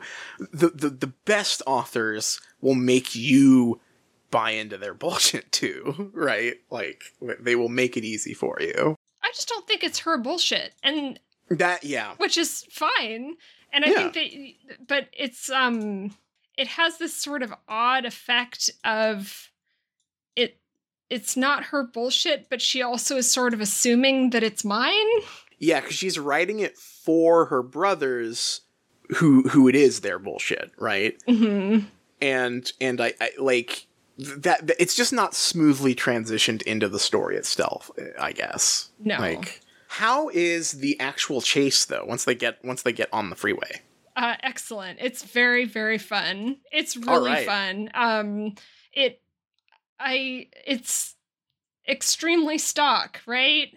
Um, but the just moment to moment stuff is very fun. You know, they're speeding up, they're, you know, he's squeezing through two, two cars on the road and like busting his side mirrors off. And one of them like, expl- like explodes on the, yeah, on the go. road and all this stuff. And, um, it's, It's just a it's just a good time. This is this is the thing that we've I've I've kind of wanted ever since it's been established that they're good at driving, right? Mm-hmm. Honestly, I think what, what's funniest about this is it, it, it like this sounds really fun, and I'm I'm shocked that there's nothing like it in Twilight proper, mm-hmm. because th- there has been so much driving and like car stuff in Twilight. I've been like, okay, so there's going to be like a badass car chase at some point. Mm-hmm. And it kind of hasn't happened, like, at all. Right. And, like, I maybe it's still coming, but, like, I have ten percent of the novel naf- left. Um, yeah, I think so, I'm the one that gets the car chase, for sure. Th- this is the most... Th- this is the biggest, like, fix-it, it feels like, between Midnight Sun and, and Twilight. Is it like, oh, yeah, I probably should have uh, had the car stuff matter, right? Like... They should have done something cool in a car. Yeah, there's no car payoff in Twilight, and there's all that bickering about Edward not liking her truck, and Th- this this also goes into like what I what I was saying way back when I was I was giving my bananas opinion on like why I don't like super speed as a power, right? Mm. Where I'm like, the thing that's exciting about a car chase is how wrong it could go, right? Yeah. And this is delivering on that. Like, he's busting up the mirrors. He, you know, he's like, do, do, what do we get any other like classic car chase stuff? Like, does he get on the wrong side of the road for a second? Does he go under a, a semi truck? Any anything like that? Mm. Yeah, I guess, I mean, they're going over on the shoulder, they're going yeah. down a suicide lane, right? Yeah, they're dodging, yeah. they're weaving, all of Fuck that yeah. kind of stuff, for sure. Yeah, yeah, and, and, and like, everything in Twilight has been uh, uh, establishing, like, what a perfect driver Edward is, right? Like, he's mm-hmm. driving from Port Angeles to Forks at one hundred miles an hour, no mistakes, nothing scary, right? And it's like... That's boring, but on the other hand, if he can drive like that, what does he do in a like a crazy situation? And and Twilight not having that feels like a missed opportunity. Midnight Sun, it sounds like, is at least paying off on that, which is like, finally, she did it. She found a way to, like, have Midnight Sun deliver the thing that the first book that she wrote didn't, right? Like, that's cool. Yeah, yeah. And I think, um, similar to your chapter, I, I feel like this is maybe uh, the first time... Well, I can't say, like, the vampire limitations are explored, because I don't think that Edward... and the vampires are threat like they're not physically threatened ev- or ever, right? Like I think mm-hmm. that if they were to crash, they would walk away from the crash, right? Oh yeah, they, they don't yeah. care. Um, but th- they at least have these limitations that are uh, like we can't. It's even mentioned they can't let the uh, Volturi or whatever they're called know, because uh, they'll come and start asking questions. So we mm-hmm. can't we can't reveal that we're vampires. And two, they don't want to hurt anyone. Um, yeah. So. So they're so it feels like there's consequences to what they're doing, and they kind Absolutely, of have to, yeah. have to figure it out. And it is this like high tension moment that works pretty well. Yeah, I mean, this is like we we've joked so much about Edward being Superman, mm-hmm. right? Th- this is the exact kind of thing that makes a good Superman story work. Is it's like it doesn't matter that he can't get hurt, but like he has to save someone, right? Mm-hmm. And you want to see how he's doing that. And and this is a similar situation where it's like, yeah, if they crashed, they'd be fine, but like Bella might not be, right? Yeah. And and and that's that all of a sudden all of the tension is back. Uh it, it it's it's great. That like that's a really fun fun setup for a for an action sequence. Um uh I, I and I hadn't even thought about the fact that like they have like They have to keep the masquerade up, right? Like do, they've got they to, they've got to, they've got to not alert the Volturi, which I am sure is going to happen at some point. The fact that they are mentioned at all seems like they might become a story eh. problem. In eh, oh, who knows? um, but no, it sounds like this is at least. It, it's so funny that some of the best like narrative payoff here is happening in like the stock chase, go fast sequence, right? Yeah, but it it's cool. It's fucking cool. I mean, similar. I mean, the, the, if the, if there is a through line between our chapters, even though Edward and Bella are in completely different places doing completely different things, it's that they are doing exciting shit that, with like basic thriller tropes, right? Yes. Uh, and, and like, it, like, like inserting vampires into basic thriller tropes. The vampire who can drive super good has to drive at two hundred miles an hour down the freeway in a in a stolen car. That that's fun. That's awesome. And and maybe not as as like explicitly as mine, but like that's making use of his superpowers in a cool way, right? Like he's driving. Yeah. He's like inhumanly good at driving. I mean, my favorite moment, and this is going to sound so stupid, but I it's just like this this clarifying moment of like, oh my God, this is so dumb and so cool, um, where Edward is driving and he's super good at driving. He's like the best driver of all of them, right? Mm-hmm. Alice is seeing the future, so she can see like cars like coming up and all this stuff, and he's reading her mind so that he can drive even better. And he has Carlisle and Jasper um, looking out of the side mirrors and, or rather the side windows in the back, and reading their mind. So he has a perfect like three hundred sixty oh, degree view of of traffic. That's really cool. And into the future a little bit. And is like making these like split second decisions based on what's going to happen. And and it even goes like he, I think it even says at some point that he's seeing it in like, like three dimensions or, or something weird. I can't remember. It's like a, he sees it above, and cause it's like the future sight that Alice yeah. can like rotate around or something.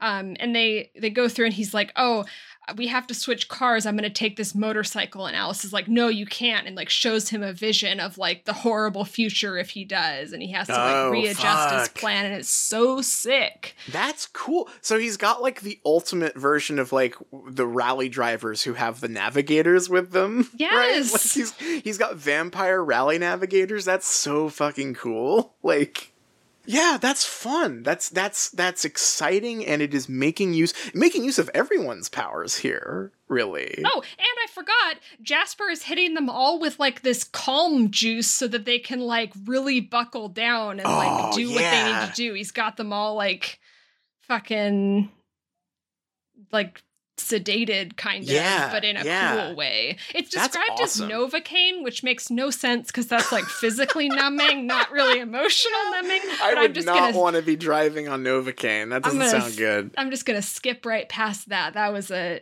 that's a mistake right there. But no, that's really fun. That's that's. That that is that is so good and such a payoff for all these characters' powers and like interests, right? That it's almost disappointing that that is relegated solely to Midnight Sun. Mm-hmm. But, but but only because I don't get a car chase of my own in, in Twilight anywhere so far. Um, it it's it, but it like on the other hand, it is something that is like a solely Edward and the Vampire Gang storytelling thing, right? Like, like, like a justification for this book to be from a different perspective, to do this like crazy action scene mm-hmm. um, that makes use of everyone's stuff. That that's really fun. That's really cool. I I love that. Does Edward, with his with his mind reading powers, does he figure all of this out once he gets in James' range? Does he figure out what's actually happened? Because all of them are operating under the assumption that something is going wrong, and that, that but like that Renee is in trouble, and and Bella is going to see her. But like, how do do they figure it out? Does he get a whiff of that once once he's in thought range? I don't think he cares about Renee at all. Okay. I don't think it. Fair. I, honest to God, don't think it comes up. Like, there's no mystery, right? Okay. He's just like. But again, it's like very unclear because that's, mm. I mean, I think that the weakest part of this chapter for me was how unclear it was with anything that was going on, because I, it, it comes into it without telling me what's in the letter with these like flashes of visions that Alice is having, but they're not about what's going on. They're what might happen in the future. So I kind of have to put together that like what might happen in the future is that James will kill Bella. Right. But that's all I know. So I don't think yeah. Edward is at all, like, wondering what happened or if he has Renee. It's just, like, literally, like, he is going to kill Bella. We have to get to her. Be- Bella is definitely priority number one. I'm just, I'm surprised that there's no, there's no moment where he realizes exactly how layered this trick that James pulled was, right? Because that, that seems, like, relatively important, right? Because, like... I, I think if there's one thing missing here that could cause even more juicy drama, right, is is if this, to them, not knowing how James had, like, manipulated Bella here, to, like, have them wondering if this is, like, a betrayal. Mm-hmm. Because it, when you have characters whose powers are having an impossible amount of information, right, this is, like... the one opportunity we've had in this whole story for them to not have all of the information, and that, that like misunderstanding or like doubt of, of like, you know, it, it has Bella just straight up like betrayed us for some unknown reason. Mm-hmm. I feel like there's some real potential for some like, like interesting angst and, or, or, or like drama purely from Edward's perspective there. I'm kind of surprised oh, yeah. it doesn't do that. No, it, it, there is one thing about, because Edward asks, is like, her, is her mother okay? Well, he says her mother, um, and all, and Alice is just like, I don't know, and that's it. Okay, yeah, I mean, like Be- Bella's going to be priority number one no matter what, but I, I was kind of curious if there was going to be either some.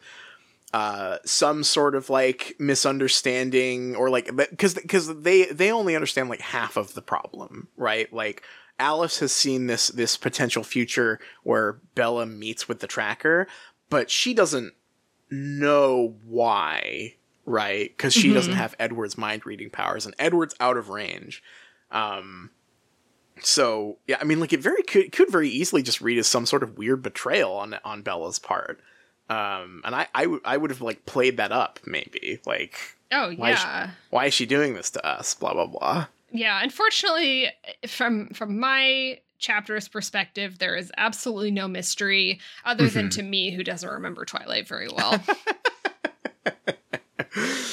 um, it's so interesting that our our timelines diverged so much this week. Mm-hmm. I, it, like, really, I think the first time that that has, like, we we've had Edward in different places before, but this this. Like, we didn't even realize until you double-checked yeah. that um, that our bu- our chapters were, like, not synced here. Mm-hmm. Um, uh, in, in, in, in, in, in this case, like, there's a big time skip with Edward on the plane that I that is it, that is finally, like, trimming some some time, accounted for time in Twilight, to get to the important part of Edward's story. That's kind of interesting. This must be the first time, right? I... I think so. I'm trying to... I'm thinking about our other chapters where you've had to double up, right? Uh-huh. But I think all of that doubling up then has always felt like it's been accounting for time that's in my book, right? Right. And this this is sort of going the opposite direction, in that it it, it is... That, that time is accounted for. In fact, that the flight that Edward skips in... Or not that Edward skips, but that, that Stephanie Meyer skips... the description of is basically where ninety percent of my chapters take place. Mm-hmm. Um, which is interesting. It's, I, I, I don't think we've had that, that divide before. Um, it might be the first time. Very interesting. Very weird stuff. Is there anything else fun in your chapter? Like, once he gets to the dance studio, or is it, is it time for boyfriend points? I think it's time for boyfriend points. Mine doesn't have that much going on other than this cool badass chase. Yeah, so I guess we're gonna have to determine, how does this chase and and the actions leading up to it, how does this reflect on Edward? Hmm that's a great question, because it's pretty fucking cool, right? It is, but pretty, like, fucking cool. And he does he does get into the literal driver's seat and is like the cool driver guy. Yeah, he's not making anyone else do it. He's not You know, he's not making excuses or anything. He is he is becoming the cool driver guy to save Belle. He, he is going Jason Statham transporter mode here. Pretty mm-hmm. cool. Yeah. How is his, like, like, I, I guess before we get to that, we sort of, ha- it, like, it's it's difficult to, like, award or, or subtract points based on, like, his thoughts. But I think we might have to in this chapter, given that ninety percent of it he's, like, on a plane or in the airport or whatever. Mm-hmm. What's he thinking about? How does he react to that letter? What's what's he is he is he thinking about their love? Is he is he stealing himself? What's what's what's he like? What's he acting like? Uh, I mean, first he gets pissed off at Alice and Jasper and being like, "How how did you fuck this up?" um, which in this case, like, I feel like he has. This is the problem. His reactions are all exactly the same, but.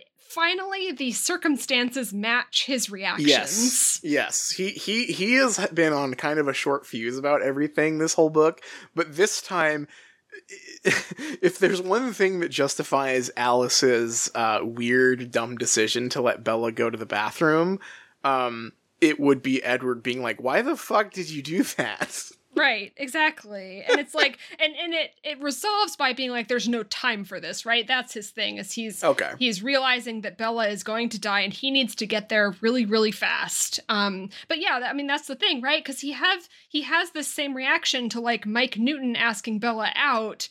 But fi- but finally, here we are, and I'm like, yep, this all makes sense. Yeah, finally the scale is appropriate, right? Like... Yeah, Alice did make kind of a dumb decision, but we've got to go, right? Right, right. Yeah, okay. And I and I guess also we can't hold his specific behavior there against him in boyfriend points mode, right? Like, no. And he's not even that bad. He's just like, no. Why did you let her go? And that's and that's pretty much it. Like, he's not even just, like, unreasonably. Yeah. Rude or anything. I'd be pretty mad in that situation, I think. He's appropriately mad. Alice had perhaps one job to do that she fucked up. Um, yeah, he's, like, seeing all these visions in her head, in Alice's head, about Bella dying horribly, and says, "Why didn't you go after her?" I hissed. That seems reasonable. I not not to circle back too far, but I, I think that Bella being like, oh, I need Jasper with me because I'm in like a really bad mood is really funny, because it's like th- there is that that is such a dumb reason. Because like they're going they're going to the to the ladies' room, right? Like Alice can like watch her in there. Jasper can't. Right. Like it's the most obvious ploy in the world, but she the they they both fell for it. Really, really silly. Uh, I, I guess I guess I I, I kind of got to hand it to him with this car chase thing. It's pretty cool, right? Like, yeah, and he's all business too. He's all bu- he's not like he's not like yelling at people and, and, and getting all mad and, and, and angsty. No, and they're it, it sets the tone pretty early in this chapter because because he sort of wants to uh, go off on his own a little bit, and Alice says like, no, you. you need us. And then they yeah. all like come together and do this cool three D yeah. three sixty degree vampire car vision car race. That's true. They're like all working together here despite him being kind of mad at them at first, right? So like that's that's cool. And they the all fam- need to use their powers too. I forgot yeah. to even bring it up again, but like Carlisle did his weird doctor knock out the driver of the of the Porsche thing. Oh. Um Jasper is like doing his like Novocaine, like keep everyone in, in the fighting spirit mm-hmm. move. Um, Alice is using her future vision. It's like it's a it's a cool like everyone everyone using their powers thing. That's awesome. Yeah, that that that. Okay, I do. I think th- this is unprecedented. I think Edward might just deserve a blanket one hundred here. I think so. Just a straight. Straight one hundred points. He he's he is in command. He's cool. He's doing badass driver shit, right? He's yeah. and he's on his way to like fight a guy who's about to kill Bella. Yes, absolutely. No, I, I really have no notes for him here. No, um, it's great. Flat one hundred, you think? Give him one fifty. one fifty. It's pretty, all right. It's pretty fucking cool. He's he yeah, he's doing like unprecedented cool guy shit here. That's true. So that would bring him with ten percent of Twilight left to go. Ooh. This brings him to negative two hundred. Hey, there's like three chapters left, so if we keep hitting these these blanket points. Zero is on the horizon, Edward. We can see Edward. Zero. We, you can see it. It's a little hazy, but you can see it on the horizon. Zero is there.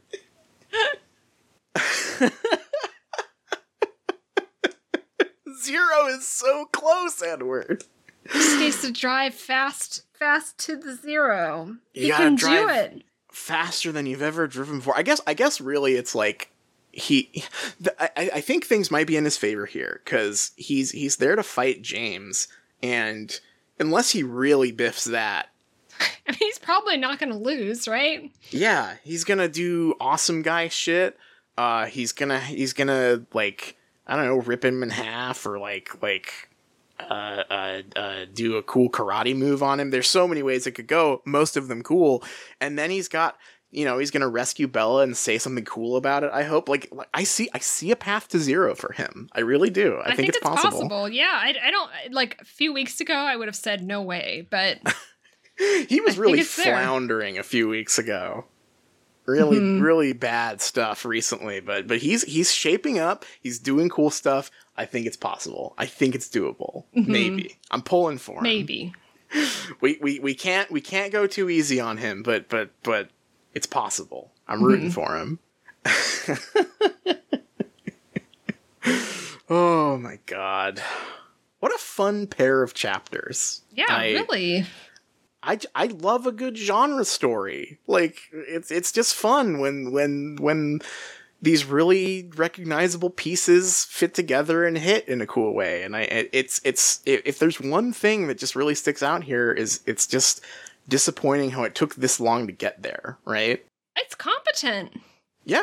It really is.